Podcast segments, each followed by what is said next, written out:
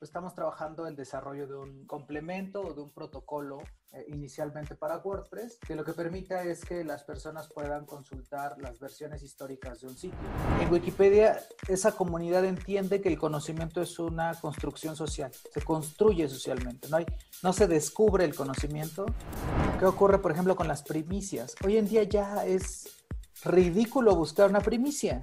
En el momento en que tú tengas la primicia, la van a tener, lo tiene todo el mundo. O sea, se vuelve trending topic en Twitter, eh, se comparte en Facebook, fin. Para muchos una batalla perdida, para otros culpa de las ideologías más que de la información o de lo que se hace con ella. Son muchos males en uno, la manipulación, la falsedad, el engaño, la edición todo encapsulado para presentar una necesidad, la verificación de la información, un proceso que ocurre o tendría que ocurrir antes, durante y después de que una pieza se ha publicado. Es Pepe Flores, Padawan, vicepresidente de Wikimedia México y director de comunicación de la Red en Defensa de los Derechos Digitales. Yo soy Mauricio Cabrera y este es The Coffee, episodio 13, segunda temporada. Comenzamos. Intenso como Nación 321, ligero como BuzzFeed, cargado como el de Forma, refinado como el país. Aquí comienza The Coffee. Grandes historias para grandes storytellers. Un podcast con el sabor de Storybaker por Mauricio Cabrera. The Coffee con Pepe Flores, quien es, además de un tuitero empedernido durante mucho tiempo, amante de Wikipedia, también director de comunicación en la red de derechos digitales, Pepe, o mejor conocido como Padawan. Gracias por estar aquí y cuéntame, ¿qué proyecto es el que hoy están trabajando en términos de verificación de la información y más que verificación, en términos de monitoreo respecto a cambios o alteraciones que se puedan hacer a contenido publicado? Sí, eh, fíjate que un colega llamado Noé Domínguez, este, especialista en inteligencia artificial, y yo estamos trabajando un proyecto eh, financiado por la Credibility Coalition, que es un grupo en Estados Unidos que está impulsando proyectos relacionados con eh, verificación justamente y con credibilidad este, y combate a la desinformación. Pues estamos trabajando el desarrollo de un, complemento o de un protocolo eh, inicialmente para WordPress, que lo que permita es que las personas puedan consultar las versiones históricas de un sitio.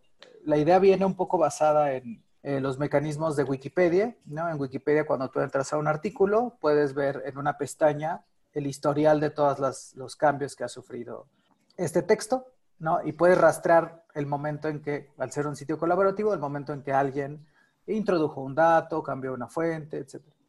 Eh, todo esto viene a raíz de un proyecto que en la Red de Defensa de los Derechos Digitales hicimos hace un par de años. Fue un proyecto interno de monitoreo de medios. Estuvimos utilizando una herramienta para hacer un seguimiento de los de cinco diarios mexicanos de amplio alcance. Y lo que detectamos es que existen muchas eh, ediciones que pasan inadvertidas a la audiencia. Nosotros las llamamos ediciones sigilosas. Es decir, tú tienes que publicar una nota rápido, la sacas y a las 3, 4, 7 horas la modificas. Muchas de estas modificaciones consideramos que pueden estar debidamente justificadas. A veces por la premura, pues la gente se equivoca, este, hay que corregir alguna falta de ortografía, hay que corregir algún dato que pudo ser impreciso, eh, incluso la sintaxis. Pero hay otro tipo de ediciones que son ya más sospechosas. De pronto nos ha tocado encontrar casos donde el texto es completamente reescrito, ¿no? Por ejemplo, uno que recuerdo mucho es que mandaron a una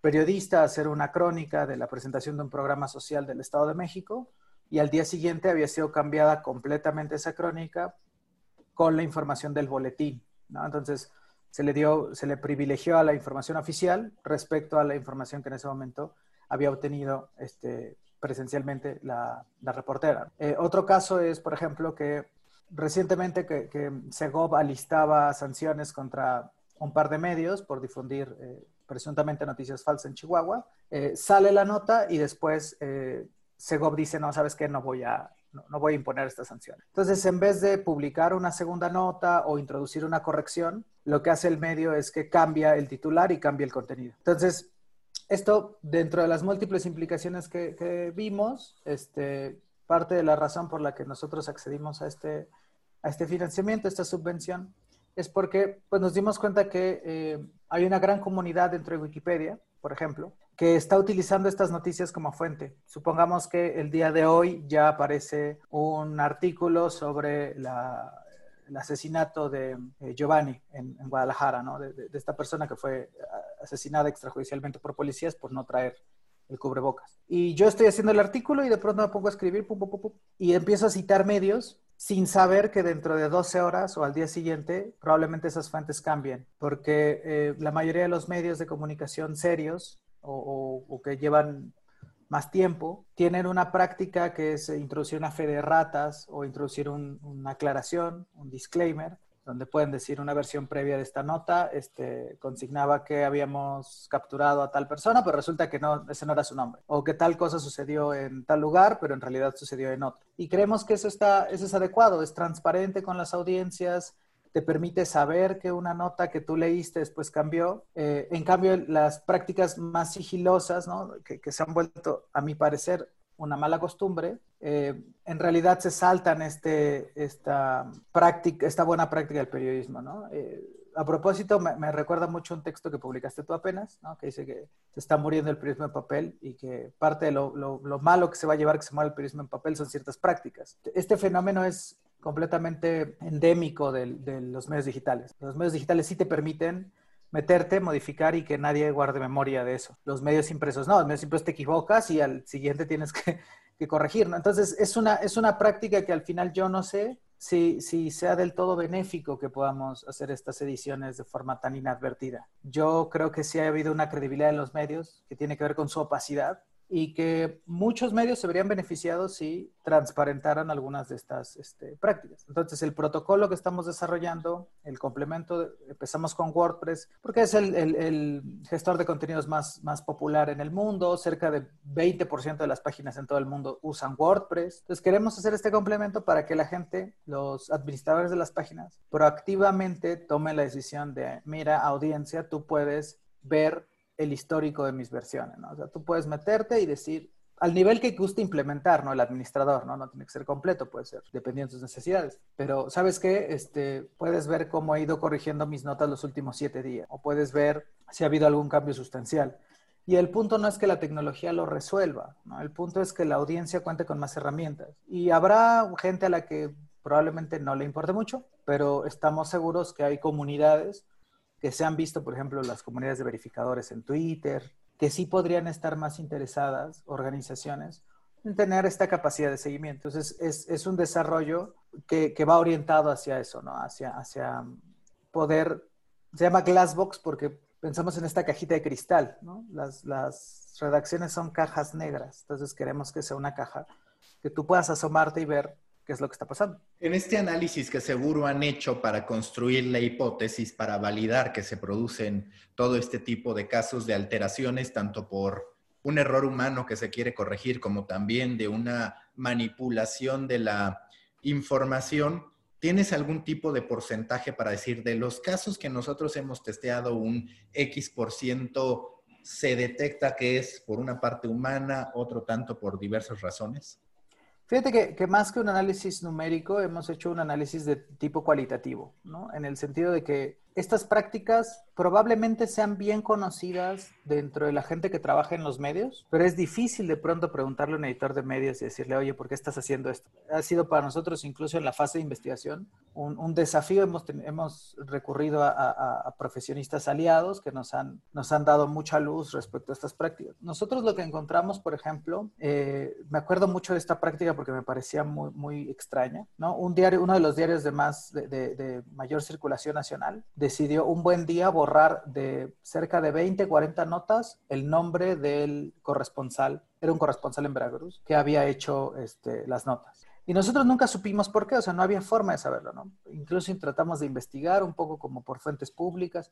No sabíamos si es porque nuestras hipótesis son que, que habían despedido quizá al, al, periodista y por eso lo habían borrado, o que el periodista estaba amenazado, ¿no? Y por eso lo habían borrado, ¿no? Para que no se supiera que él había hecho esos, esos textos. Otro caso que también detectamos es que eh, muchos diarios compran a las agencias de noticias como AP, este, F o reciben de Notimex, ¿no? este, propiamente la información y la publican. Eh, nos sorprendió que de pronto hubo un medio que también un buen día en diciembre decidió borrar todos los, los las atribuciones a, las agencias de noticias. Y de nuevo, no sabes por qué, no sabes si es porque se canceló el contrato, no, creo, que, creo que el foco está en que la audiencia pueda preguntar, puede decir, ¿por qué hiciste eso? Sería interesante que tú también fueras transparente en eso. Cualitativamente hablando, tío, lo que más detecta, no, no detectamos un volumen, digamos, que yo te pueda decir el 10, 20, 50% de los casos, pero los casos que detectamos son bastante escandalosos. Lo que te decía, el que alguien tome una nota que pudiera tener cierta carga o, contenido político y la reescriba completamente,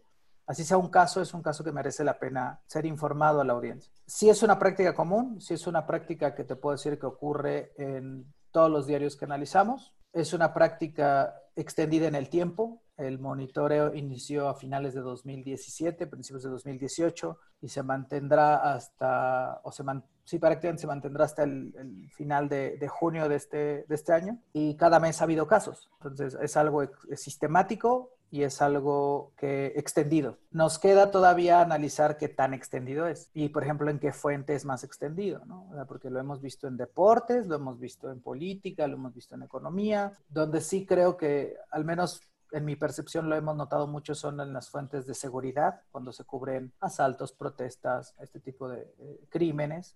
Ahí, puede ser un poco más recurrente, aunque también creo que tiene que ver con la naturaleza de cómo se confirma la información en esas fuentes. Tenemos al día de hoy en ese proyecto como unos 400 mil artículos eh, revisados y es muy probable que en este año estemos trabajando con ah, un eh, centro de investigación público para, para, sacar esos números. Lo interesante aquí es que a partir, justamente a partir de esos números, a partir de esos hallazgos que, que siguen siendo procesados, es que eh, tuvimos la oportunidad ya de manera eh, independiente, no ello, de idear alguna, alguna solución. Estoy seguro que, que, que los hallazgos por sí mismos generan mucha, mucha luz en torno a las prácticas eh, editoriales, pero también creemos que es importante que se vea desde el otro lado, desde qué es lo que pueden hacer ciertos medios y ciertas audiencias para eh, combatir este, este, esta problemática. No, no, no, solo se trata ya de visibilizarla, se trata de cómo puedo de alguna forma mediante alguna tecnología de, índole cívica, yo contribuir a que esta, que esta práctica no pase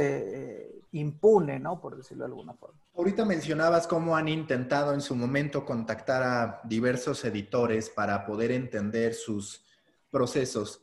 ¿Dirías que la respuesta ha sido una negativa por temor a ser expuestos en su trabajo, por presiones corporativas en términos de no podemos compartir eso. ¿Cuál ha sido tu percepción al estar buscando una respuesta de apertura por parte de los distintos editores de principales diarios y medios digitales? Fíjate que es, es bien interesante, ¿no? Ahorita en la fase llevamos tres informantes de cinco que tenemos contemplados. Eh, asimismo, estamos en esta fase de, de, investigación con desarrolladores y estamos tratando de buscar eh, usuarios potenciales. En este caso, organizaciones de la sociedad civil, verificadores, también comprende eh, entrevistas a profundidad con ellos. En el caso de los informantes, hemos tenido como una gama de respuestas. No, no puedo decirte se orienta más hacia el temor o se orienta más hacia la apertura.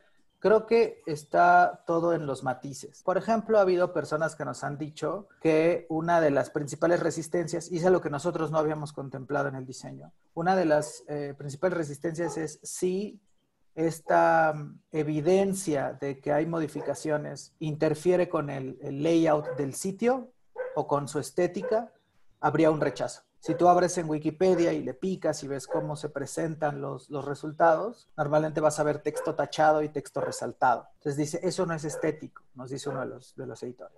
Si tú te metes con la estética en mi medio, pues me parece que no es la forma de, presentarlo. Quizá un botón que active los cambios, este, no sé, o sea, que, que, hubiera otro, otro tipo de, de alternativas para, para hacerlo. Este, también, eh, otra de las cosas que nos dijeron es que hay medios que ya por diseño son opacos. Y esto es algo que tenemos muy identificado y que también explica algunas de las dinámicas. México es un país donde, por ejemplo, la publicidad oficial tiene un peso muy específico en, ciertos medios. Hay medios que prácticamente sobreviven de, este, de, ese, de ese recurso, ¿no? Si no les llegan recursos públicos, si no les llega dinero de pronto de una campaña o de campañas, por ejemplo, prácticamente no, no existirían. Entonces, si, si, si les cortas ese financiamiento, si les cortas ese tanque de oxígeno, pues lógicamente estás poniendo en peligro su modo de operación. Cuando tú evidencias eh, estas prácticas en esos medios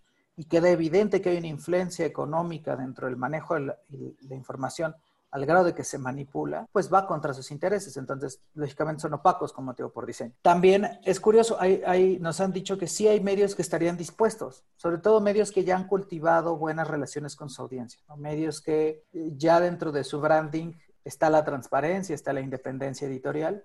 Para ellos creo que sí podría ser un, eh, beneficio, ¿no? ¿Por qué? Porque parte del proyecto, parte de lo que hemos hablado de los alcances, es la posibilidad de que eh, desde WordPress se incluya como parte de un toolkit, como parte de una caja de herramientas para publishers, que ya sea, mucho más sencillo para los editores implementarlo, y que incluso a través de los buscadores pudiera haber em, beneficios para ciertos sitios que lo implementen. Digo que ha es muy interesante porque ha habido respuestas no encontradas, pero sí que nos extienden el panorama hacia dónde podemos mover esta implementación. más que nada es hacia dónde ha ido. Cuando tú analizas eh, la parte de WordPress, es cierto que los medios, la gran mayoría de los medios en México no invierten en tecnología. ¿Con cuántos casos o en términos porcentuales, qué tanto identificas que los medios mexicanos están en WordPress? Sí es la gran mayoría, porque hablabas de un 20% del total de los sitios a nivel mundial, pero esto no contempla específicamente medios de comunicación. Tú en el monitoreo que has hecho de los distintos medios y el CMS que utilizan sí es la gran mayoría? Sí, en, medios grandes no. La mayoría de los medios grandes eh, optan por este, desarrollos propios. Y eso es lo importante. Nosotros no estamos desarrollando únicamente un complemento, por eso también utilizo mucho la palabra protocolo. Este, dentro de la retroalimentación que hemos recibido por parte de la coalición, de la Credibility Coalition, eh, nos han mostrado esfuerzos que ya hubo previos. Uno, uno se llama Memento, por ejemplo, de construir una arquitectura no, no solo al nivel del sitio, sino un poco más profunda, que pudiera permitir adaptar esta programación a otro tipo de plataformas. Ahorita, eh, por los alcances del proyecto, es un proyecto que tiene financiamiento durante todo este año, entonces eh, probablemente el, el, producto viable esté listo en noviembre, diciembre. Tenemos que concentrar los esfuerzos en uno. En el caso de WordPress, nosotros, por ejemplo, hemos detectado que sí hay eh, muchos medios independientes que recurren a, este, a esta plataforma. Y no recurren a esta plataforma necesariamente en la versión gratuita, sino si está instalada en sus servidores. ¿no? O sea, si, va, si descargan la paquetería de WordPress y la corren dentro de sus servidores, sobre todo porque para eh, los servicios de alojamiento es muy sencillo. Hay instalaciones prácticamente con un clic. Viéndolo, digamos, porcentualmente, sí es, sí es un, un, alto porcentaje de los medios independientes que hemos nosotros detectado que funcionan bajo esta plataforma. No lo es tanto con los medios más grandes, pero eh, los medios más grandes podrían tener recursos con la documentación del proyecto para hacer la, adaptación. ¿no? Es, es, es, un proyecto que tiene la virtud de que por la forma tecnológica en la que funciona o por el principio bajo el que funciona, que es la creación de un archivo, más que la creación, la, este, la publicación de un archivo de versiones, puede ser medianamente fácil su, adaptación. No, no, no, debería recurrir, eh, requerir demasiados recursos adicionales. Entonces, estamos precisando a los chicos, precisando a los que eh, con la instalación con un botón puedan quedar. Y también priorizando a los nuevos. Es decir, si yo quiero lanzar mi sitio pensando en este toolkit, este, y yo quiero eh, empezar una página quiero que pueda ser monitoreado, que más que pueda ser monitoreada, que, que permite esta transparencia para las audiencias, que me sea a mí muy sencillo hacerlo. En tu perspectiva, ¿hay algo que de verdad pueda detener la desinformación o la manipulación de la información? Porque vemos a cada vez más verificadores de información. Algo que, pues, en la época de los periódicos hasta cierto punto no existía. Estaba por ahí el derecho de réplica, la gente escribía, oye, no estoy de acuerdo y en teoría la publicación debía dar un espacio para que la persona diera su punto de vista. Hoy le llamamos especial a cualquier tipo de investigación periodística cuando en esencia, pues toda información a profundidad debería ser periodismo, es decir, no, no debería tener un adjetivo que hable de lo atípico que resulta. Por otro lado, estás tú atendiendo esta parte que es la de posterior a la publicación, qué tipo de eh, manipulación o alteración se hace. Es decir, en tu lectura con respecto a este gran fenómeno que como ya lo vimos ahorita, a partir de lo que enlisté tiene distintas aristas, sí se puede ganar esa batalla y de qué modo, si es que se puede, también se lo acercas a la audiencia, porque estás de acuerdo que las audiencias muchas veces no se fijan ni en el nombre de quien hizo la nota. Entonces, de ahí tienes que llegar a que con tu plataforma o con las que surjan en el camino, se pueda él meter, tenga el deseo de meterse para tener claridad respecto a la información. Esa es una excelente pregunta, Mac. Eh, fíjate que una de las cosas que discutimos más con eh, la gente de la coalición y uno, digamos, digamos de, los, de los principales puntos de, de, alguna forma de venta del proyecto, tiene que ver con cuál es la perspectiva general que tenemos sobre la desinformación. La desinformación tiene muchas eh, capas. Podemos hablar, por ejemplo, de campañas de desinformación cuando es una nota que es creada ex profeso para desinformar. Esa es una de las perspectivas. Pero podemos hablar también de información que es imprecisa, ¿no? Que en inglés sería esta misinformation. Que esto es muy común, por ejemplo, en noticias en desarrollo, es muy común en noticias donde uno no tiene necesariamente acceso a las fuentes en el momento, pero hay que publicar. Es información que es complementada en las siguientes horas, en los siguientes días, que genera reacciones. Este, esta información que, a mí me gusta llamarla más como en desarrollo o información imprecisa, también eh, debe ser comprendida como parte de la realidad de la información. Algo que ha hecho bien Wikipedia y que, repito, es un proyecto que se inspira en algunas de las cosas buenas que tiene la enciclopedia, es que en Wikipedia esa comunidad entiende que el conocimiento es una construcción social, se construye socialmente, no, hay, no se descubre el conocimiento, este, el hecho de que tú escribas, priorices un párrafo, utilices un cierto verbo, una palabra, tiene una connotación. Un ejemplo, hoy en día hay una discusión muy, muy este, férrea sobre cómo debe llamarse el artículo de las protestas en Minneapolis, porque originalmente se llama Twin Cities Riots, los disturbios de las ciudades gemelas, los disturbios de Minneapolis. Y hay una discusión si debe llamarse disturbios o si la palabra disturbio tiene una carga racial, que es uno de los argumentos que utilizan, si la palabra disturbio tiene una connotación política, ¿no? porque un disturbio en términos riot en inglés tiene un, una connotación un poco distinta a la, que podría tener incluso en, español, que allí tienen riot, tienen uprising, por ejemplo, que ambos son disturbios, pero con este, riot es más como de, saqueo. Este, o sea, si, si, esa palabra en específico va a reflejar el artículo o si deberían usar uno más neutral o aséptico como protesta.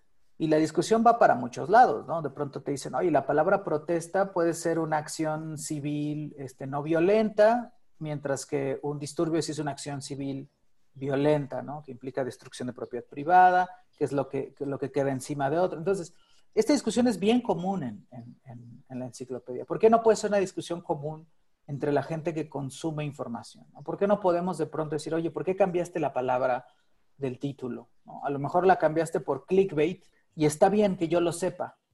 ¿De, qué manera esto, esto considero que, que es este positivo, bueno, que esta perspectiva de combate a la, a la desinformación lo que, lo que busca no es necesariamente que haya entidades superiores diciéndote esto está bien y esto está mal.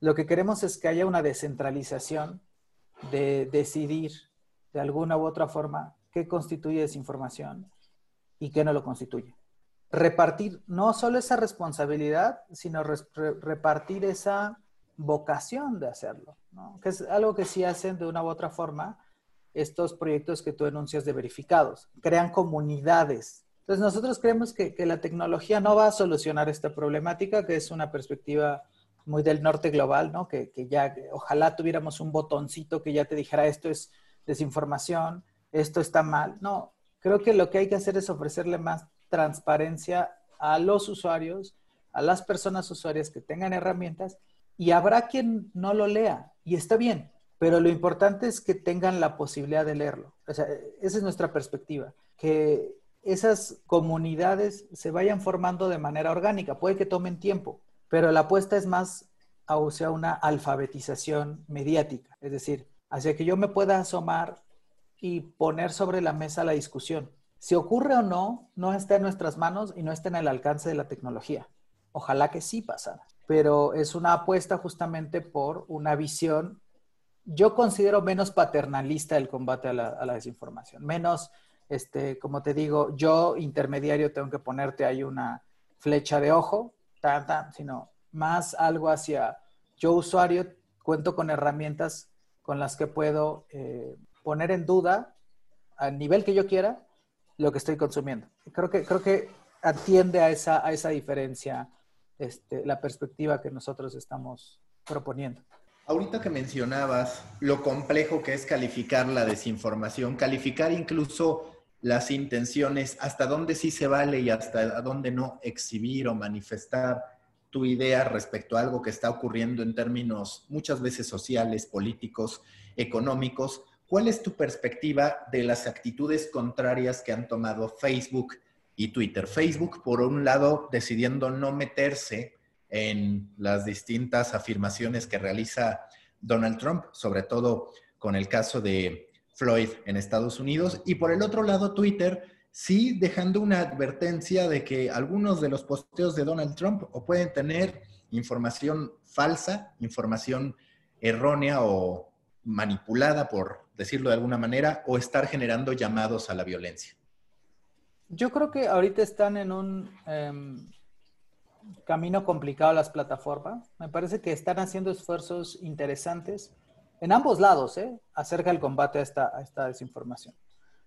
Por un lado, Facebook no, no es tan inocente en ese sentido. O sea, Facebook sí de pronto te dice, eh, nuestro respeto a la primera enmienda no nos impide tomar de alguna forma una postura, pero al mismo tiempo está anunciando eh, etiquetas para medios que están controlados por el Estado, ¿no? O por los estados, principalmente en el caso de Sputnik, este, con Rusia, el caso de medios chinos, este, etcétera, ¿no?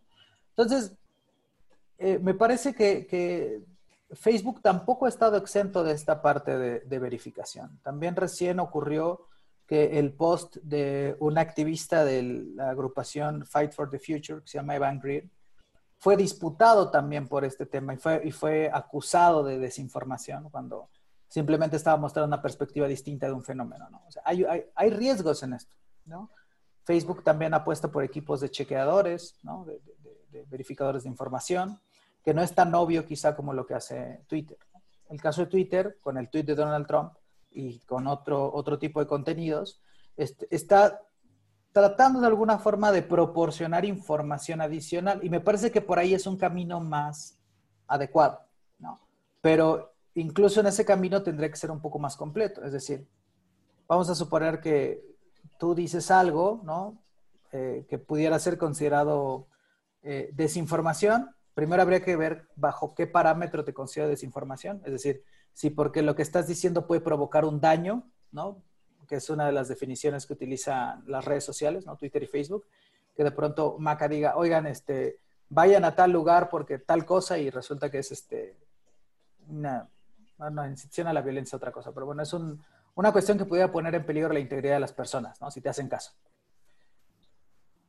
Eh, entonces, ¿qué es lo que va a ocurrir? Twitter puede poner una notificación diciendo, esto que dijo Maca pudiera tener información errónea. Pero no tiene que quedarse ahí. Tiene que quedarse, tiene que aumentar y decir, esto incluye información errónea de acuerdo a esta fuente. ¿no? Es decir, ¿quién está disputando tu versión? no, es, no es Twitter quien está disputando tu versión, ni con Facebook, no es Facebook quien está disputando tu versión. En el caso de Facebook, puede ser, en el caso te digo, de este de Evan Greer, fue USA Today quien disputó como chequeador, ¿no? Entonces, ¿quién es el chequeador detrás disputando lo que estás diciendo? Y entonces yo ya sé si le creo, te creo a ti o le creo al otro. Y, y este suena como una batalla perdida, ¿sabes? Porque algo que nos han dicho en estas entrevistas mucho es, bueno, pero la gente que ya va convencida de una postura en la información, pues no importa lo que le digas. Es lo que pasa con Trump. La gente que sigue a Trump, no importa que le digas que Trump puede estar equivocado. Al contrario, le cree más a Trump porque hay alguien diciéndole, que, puede estar equivocado. Va a haber audiencias sumamente polarizadas que crean y que no crean ya por una cuestión ideológica. Pero hay alguien en medio y creo que eso es lo importante. O sea, hay alguien que está disputando su criterio entre si confía o cree en una información o no. Y creo que ese, ese rango es al que le tienes que apuntar cuando haces este tipo de esfuerzos de redes sociales, ¿no? Al rango de personas que están fuera de este espectro polarizado y que sí son susceptibles de argumentación. Y es a los que hay que enseñarles de pronto a que está bien argumentar, que está bien disputar las narrativas, que está bien disputar la información, porque la información se construye, la información no solo vas y la sacas. Puede ser que dos medios reporten lo mismo de forma distinta. Y pasa mucho en México sobre todo con temas más políticamente cargados. ¿A cuál le voy a creer? Bueno, necesito herramientas para saber a cuál le voy a creer. Y, con y, creo que ese, ese kit de herramientas, los verificadores de información son una muy buena eh, alternativa, pero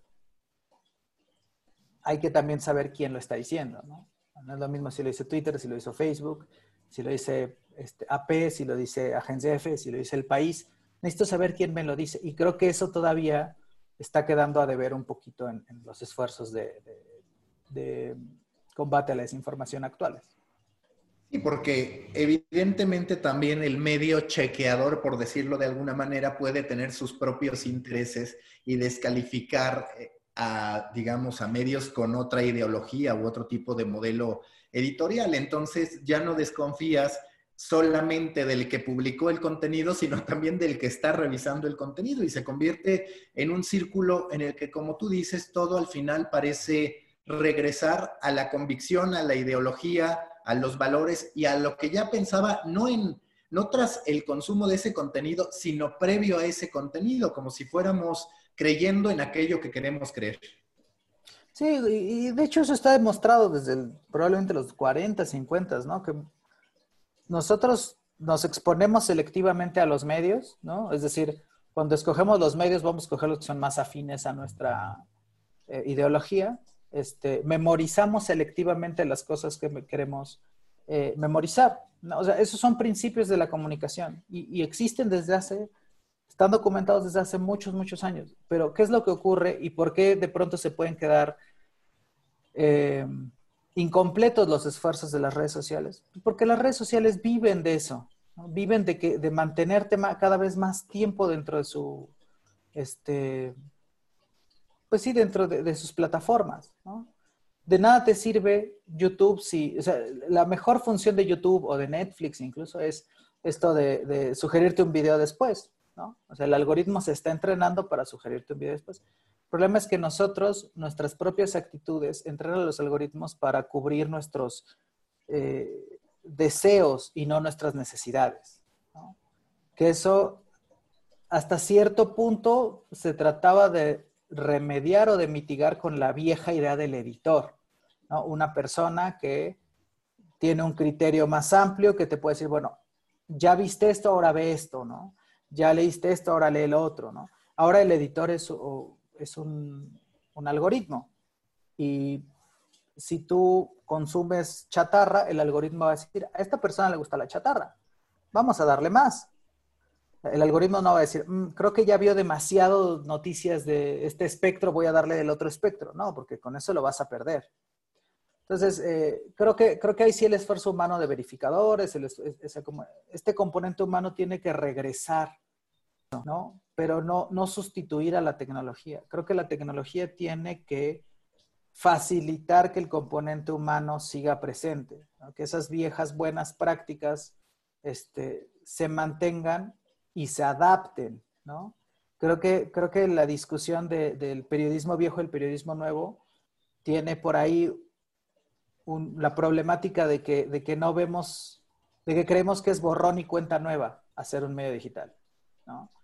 creo que hay cosas que son muy rescatables y cosas que habría que eliminar, pero cosas muy rescatables de las viejas prácticas periodistas, periodísticas, pero que tenemos que adaptar a los nuevos tiempos, ¿no?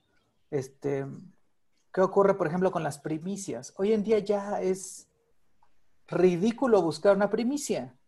En el momento en que tú tengas la primicia, la van a tener, la tiene todo el mundo. O sea, se vuelve este, trending topic en Twitter, eh, se comparte en Facebook, fin. O sea, ya nadie dice, ah, mira, este medio fue el que lo sacó primero, ¿no? Ya, ya no existe esa dinámica, ¿no?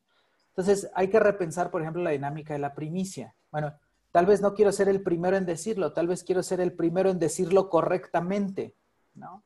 Entonces, empieza a ver este tipo de, de, de, nuevas dinámicas y, y de, visiones que, pues sí, tienen, tienen que encontrar su lugar en este nuevo entorno digital, sobre todo en un lugar donde te digo, hay un conflicto evidente entre el interés económico de las plataformas, su modelo de negocio de explotación de datos, este, de venta de espacio de contenidos publicitarios y la práctica periodística.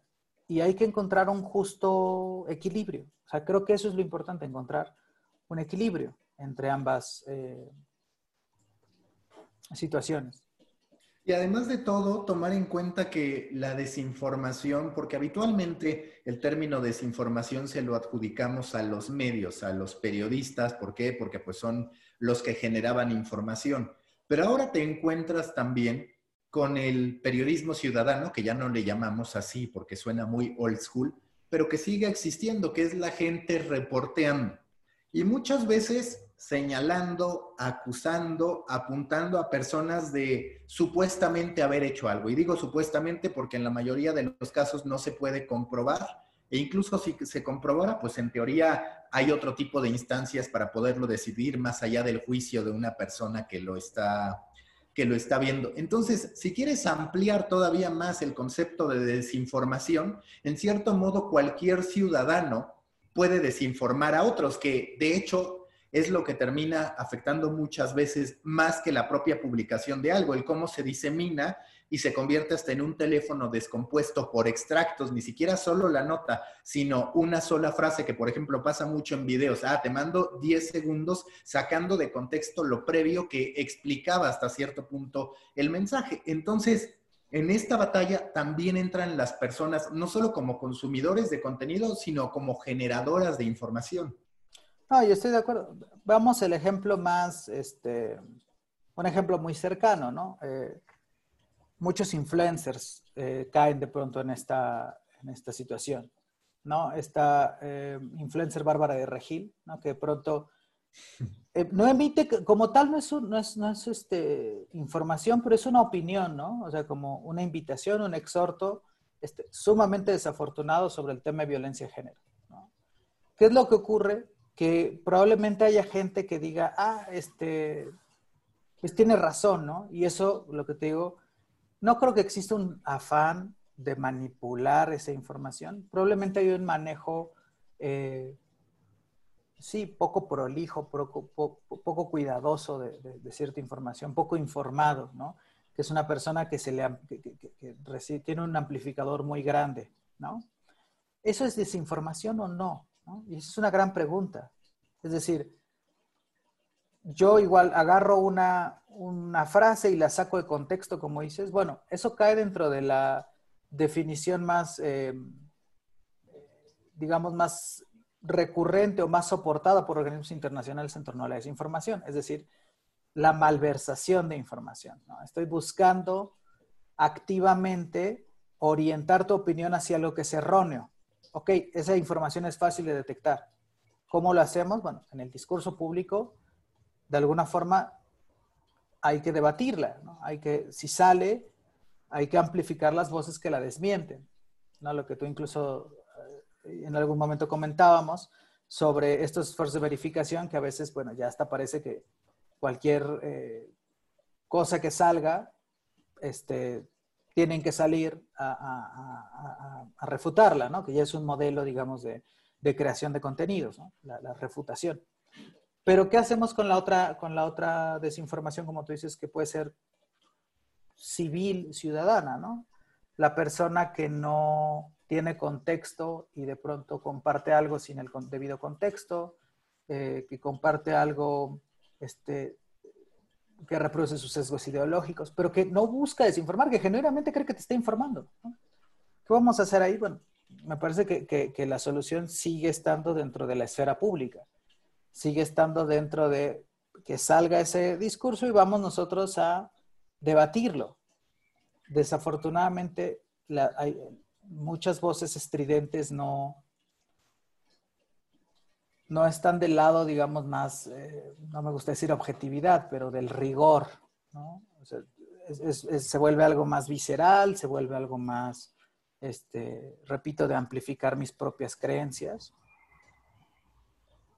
Pero al final creo que si abrimos espacios y generamos herramientas, vamos a enriquecer de alguna forma el debate.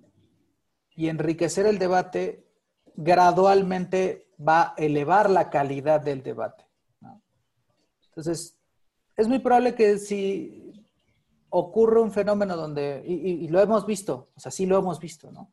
Donde un influencer este, saque una nota y después se den cuenta que esa nota era falsa, tanto el influencer tiene más cuidado como la audiencia tiene más cuidado, ¿no?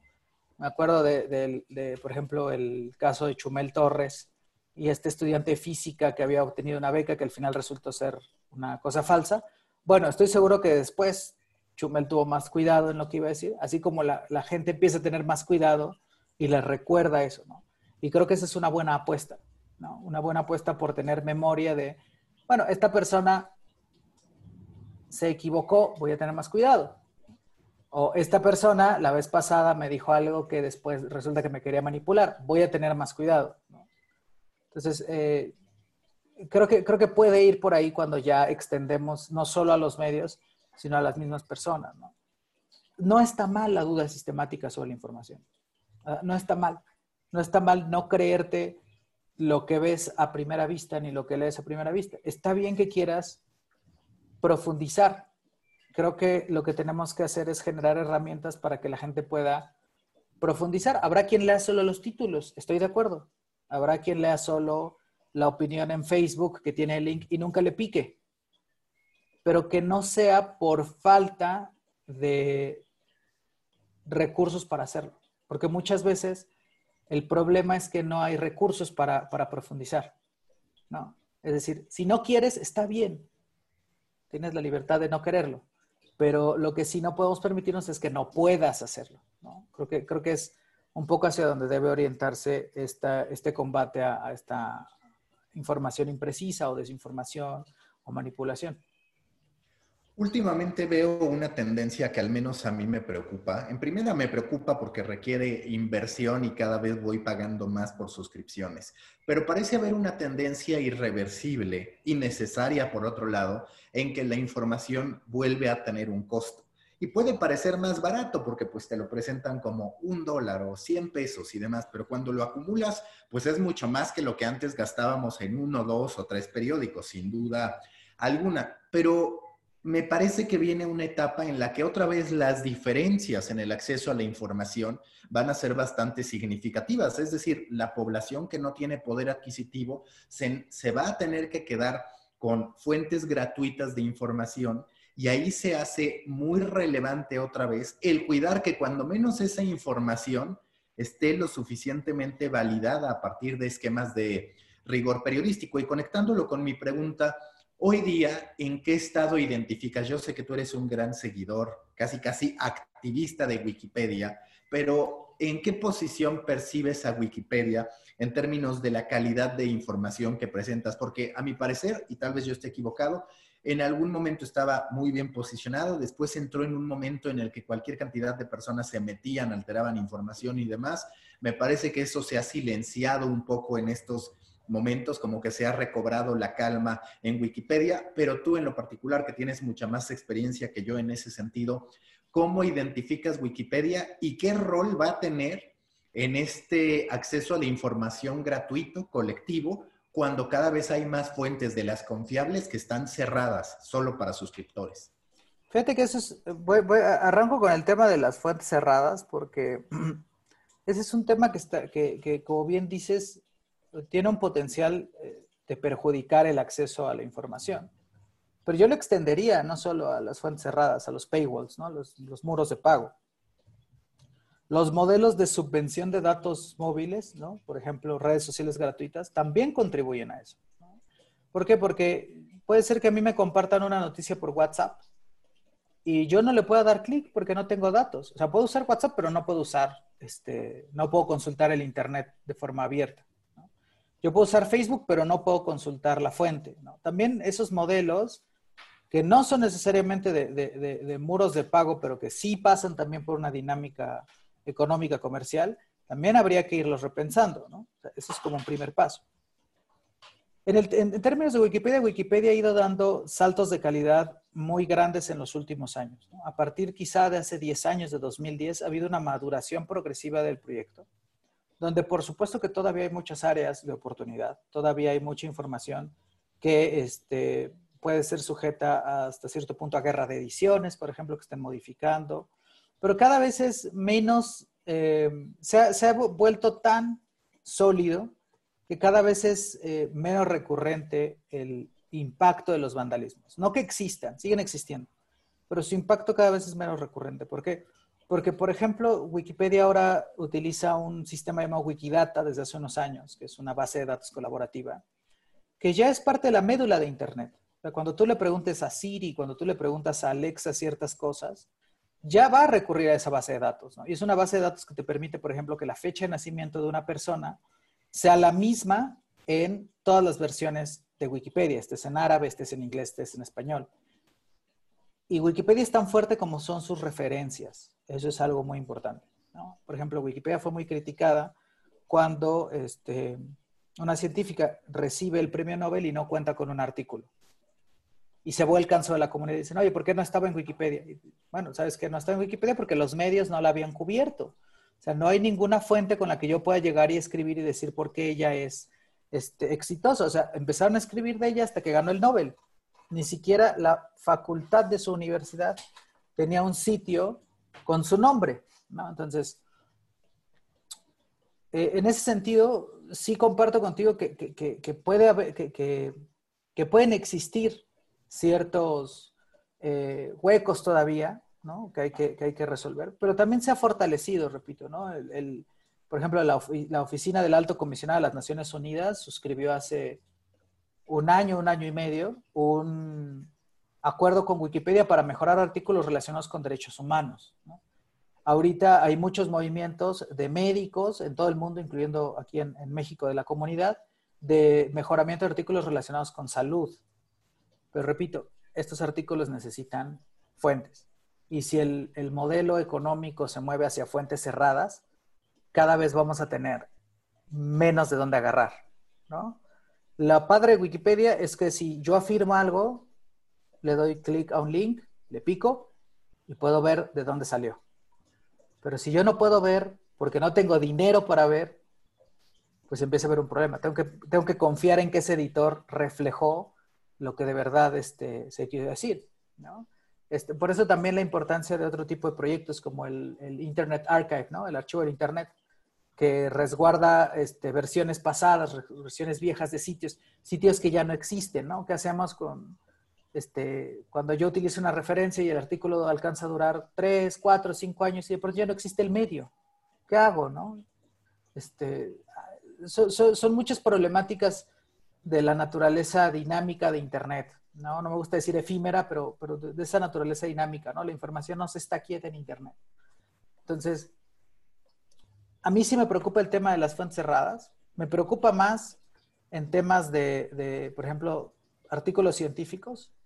Este, muchos artículos científicos que están detrás de muros de pago que, por ejemplo, hay, hay, organizaciones que pronto a los wikipedistas les dicen, bueno, mira, te, te, doy una cuenta para que tú puedas entrar y utilizar esta información y, ponerla en, la enciclopedia, pero al final, si yo, usuario común, le pico y no puedo leerlo, se genera un vacío, que es un poco lo que ocurre hoy en día con los periódicos, hoy en día con la información. Yo tengo que creerte, yo tengo que creer que tú que fuiste a cubrir esa marcha o que fuiste a cubrir eso, me estás diciendo lo que desde tu perspectiva, y acepto tu perspectiva, porque por eso estoy leyendo tu medio, es lo que pasó. pero ojalá hubiera más formas de saberlo, ¿no? O sea, si alguien me dice, no, ayer la marcha de Guadalajara no pasó nada y estoy viendo en Twitter patrullas incendiadas, pues hay una, una disonancia, ¿no? Entonces, creo que, creo que ese ecosistema al que tú haces referencia de, de, pronto de los muros de apago, de la enciclopedia, de las mismas redes sociales, del eh, antes llamado periodismo ciudadano, pues hay que verlo como, como esta visión interconectada de la información. ¿no? no hay una solución única, ni un punto, ni una arista este, que con tocarla mágicamente todas las demás se van a acomodar. No, tenemos que incidir un poco en un poquito de todas de modo que el modelo de información en el que estemos involucradas, involucrados, sea este, lo más rico posible y lo más diverso posible. ¿Qué sigue para Glassbox? ¿Para cuáles son eh, los milestones, las fechas importantes? Ya mencionaste que esperas tener el producto mínimo viable por ahí de noviembre, pero ¿qué sigue? ¿Cuál es la línea que esperas que pueda recorrer? Nosotros estaremos trabajando eh, durante todo el verano, junio, julio, parte de agosto, en el diseño del modelo de datos. Eh, para nosotros es muy importante generar una arquitectura del protocolo que, no solo funcione técnicamente, sino que satisfaga las necesidades tanto de desarrolladores como de periodistas. Entonces, por un lado, eh, yo continuaré haciendo la, investigación de corte cualitativo, ¿no? como entrevistas de profundidad, ir sistematizando esta información, mientras que mi colega Noé está trabajando mucho más arduamente en la parte técnica, tratando de traducir de alguna forma estas necesidades dentro de, dentro de este modelo. Entonces, digamos que el primer milestone es trabajar todo el verano este, duro en una, una cuestión de research y a partir de ahí eh, estaremos trabajando con, estaremos conformando un equipo quizá de un, par más de, desarrolladores para eh, hacer en sprint eh, las primeras versiones. Por un lado, la, que, la más importante es la versión del protocolo, algo que pueda ser fácil de instalar, algo que pueda ser fácil de usar. Y en segundo lugar, las implementaciones de cómo hacerlo visible. Una de las implementaciones es, por ejemplo, que tú puedas ver una como en Wikipedia, una vista histórica este. Otra implementación es que quizá a través de un botón de RSS ¿no? puedas suscribirte o suscribirte quizá a través de un bot, por ejemplo, de Telegram, ¿no? que Telegram te avise cada X tiempo, mira, esta fue, esta fue cambiada. Y finalmente, hacia noviembre quizá, trabajando en la implementación para Wikipedia, para que las y los editores de Wikipedia que utilicen una fuente, durante, un, durante siete días ese bot revise si esa fuente que usaron, obviamente si está dentro del protocolo de Glassbox, este, es modificada y te avise, oye, ¿sabes qué? Acabas de usar esto, esta fuente, échale un ojo porque puede ser que la hayan cambiado. ¿no? Entonces, esta última implementación, pues sabemos que ya es una visión muy hacia futuro, ¿no? una visión donde eh, hayamos convencido a, medios de utilizarlo. Es muy probable que en 2021 venga un lanzamiento, venga una campaña de medios, venga en paralelo todo este trabajo con WordPress, probablemente eh, con Google, con otras instancias, para conseguir estos incentivos de uso. Pero, digamos, por ahora estamos concentrados en la fase de desarrollo. Estamos concentrados en eh, ponernos las baterías, en escuchar a toda la gente, de, las personas que, vayan a escuchar este coffee, em, si hay alguien que, siente que puede aportar algo con su experiencia, sea en la parte de programación o sea en la parte de este, editorial, eh, las puertas están abiertas para que nos den cualquier comentario. Oye, Pada, justo, si alguien se quiere meter más, no solo a tu tema, que es, digamos, de análisis post publicación, y de consignación, sino a todo el tema de verificación de datos, del daño que hace la desinformación a nivel social, de todo lo que provoca. ¿Tú qué libros, documentales, películas recomendarías que la gente pudiera leer o herramientas que pudiera seguir para poder mantenerse vigente en, este campo? Yo creo que, eh, em, en primer lugar, yo recomendaría mucho que se acerquen a las declaraciones de tanto de la Relatoría Especial para la Libertad de Expresión de las Naciones Unidas como las de la Comisión Interamericana de Derechos Humanos. Este, ambos relatores, eh, David Kay y Edison Lanza, han hecho un excelente trabajo en los últimos años, eh, problematizando, sobre todo en América Latina, cómo estamos frente al tema de la libertad de expresión en línea. Es decir, hacia dónde pueden eh, moverse estas regulaciones, cuáles son las limitaciones eh, y los alcances que podemos tener. Entonces, esa sería mi primera recomendación. Este, sobre todo, después habrá, creo que este año va a haber cambios también en las relatorias, entonces también estar un poco atentos a esa, a esa parte.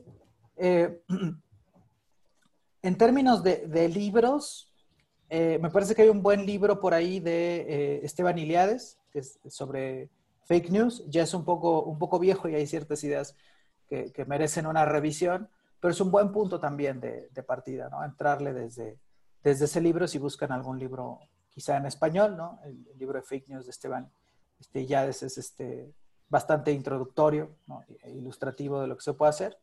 Eh, en, la red en defensa de los derechos digitales hemos estado trabajando esto, entonces también a través de, de R3D, en Twitter R3DMX, igual en Facebook.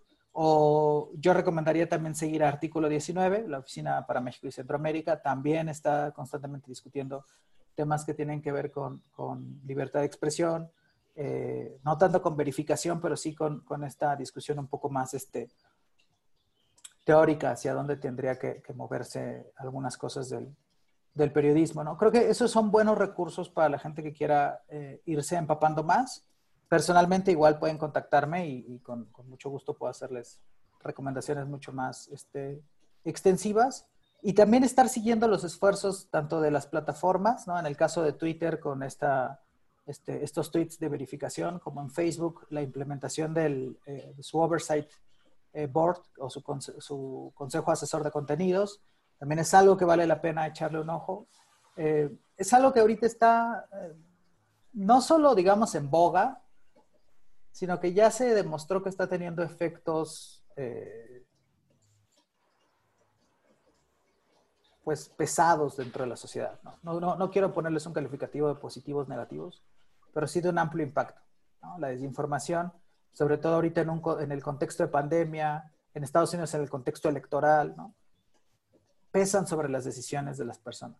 Entonces, yo creo que sí es un debate al que hay que subirse pero sobre todo hay que formarse para subirse. O sea, hay que, hay que ponerse un poquito a, leer, a escuchar y a partir de ahí ampliar el panorama, este, porque es un fenómeno que no podemos reducirlo a, a uno o dos aspectos. Es, su entendimiento sí, sí es, complejo y yo invitaría a la gente a que, a que explorara más aristas del fenómeno.